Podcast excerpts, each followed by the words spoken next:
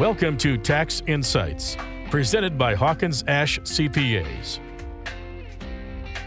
And welcome back to the program here with Jeff from Hawkins Ash. Jeff, good morning, sir. Good morning, Terry. Steps to starting a business. Last week we talked about uh, essentially, I feel step number one, and that is, you know, making sure that you have that good team. Uh, around you, and we're talking about you know finding a financial provider uh, or advisor for you. Today, now let's talk about other steps.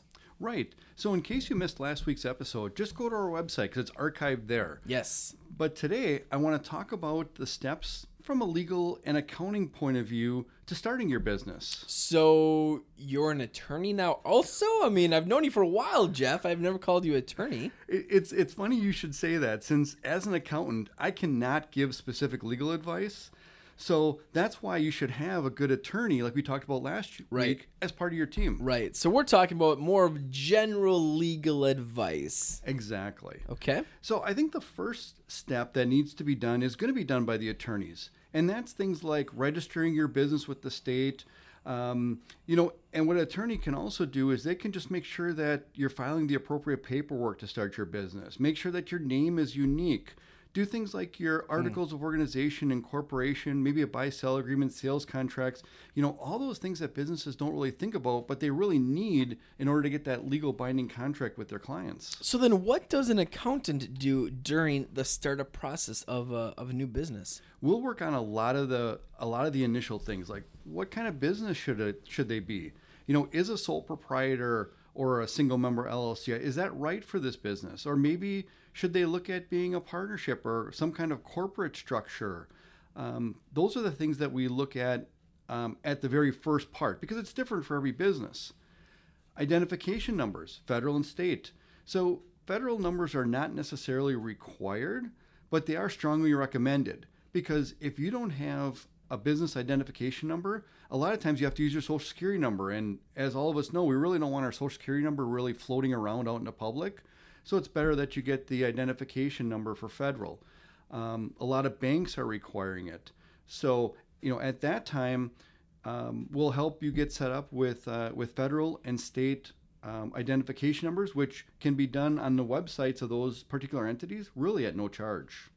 So, what about bankers now? Where does banking fit into all this? A lot of businesses need some kind of financing, you know, or some kind of bank account set up, a business bank account. So from the loan point of view, banks are really going to help you out with, you know, getting something, whether it's a, a loan internal to the bank, an SBA loan, you know, what we've talked about forever, the PPP loan, your bank is really going to be the one that helps you out with those kind of things. But like I said, you also want to set up a business bank account and make sure you run all your activities through that account.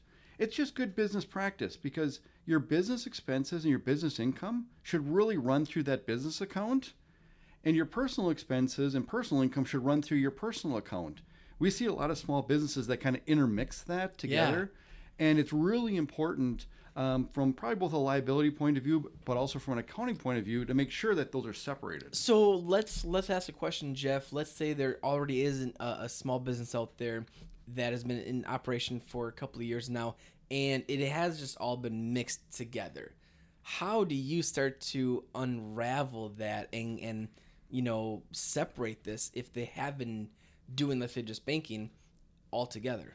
That is the hardest part because I think that puts the most stress on a client because they're the ones that generally have to go through every transaction and say, okay, this is a business transaction, this is not a business transaction. Where if they would have just set up a business trans- a business account or they start a business account now, then all those transactions are just in one place and it's a lot easier for everybody to figure out what the business transactions are. Hmm interesting. Yeah. Uh, finding the right people, Jeff, you know, that's key in all of this.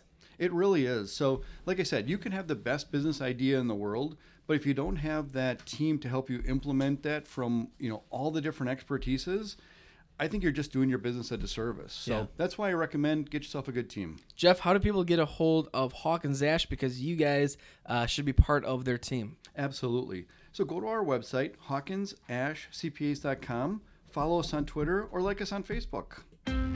This has been Tax Insights, presented by Hawkins Ash CPAs. Learn more online at hawkinsashcpas.com. Hawkins Ash CPAs. Part of your business, part of your life.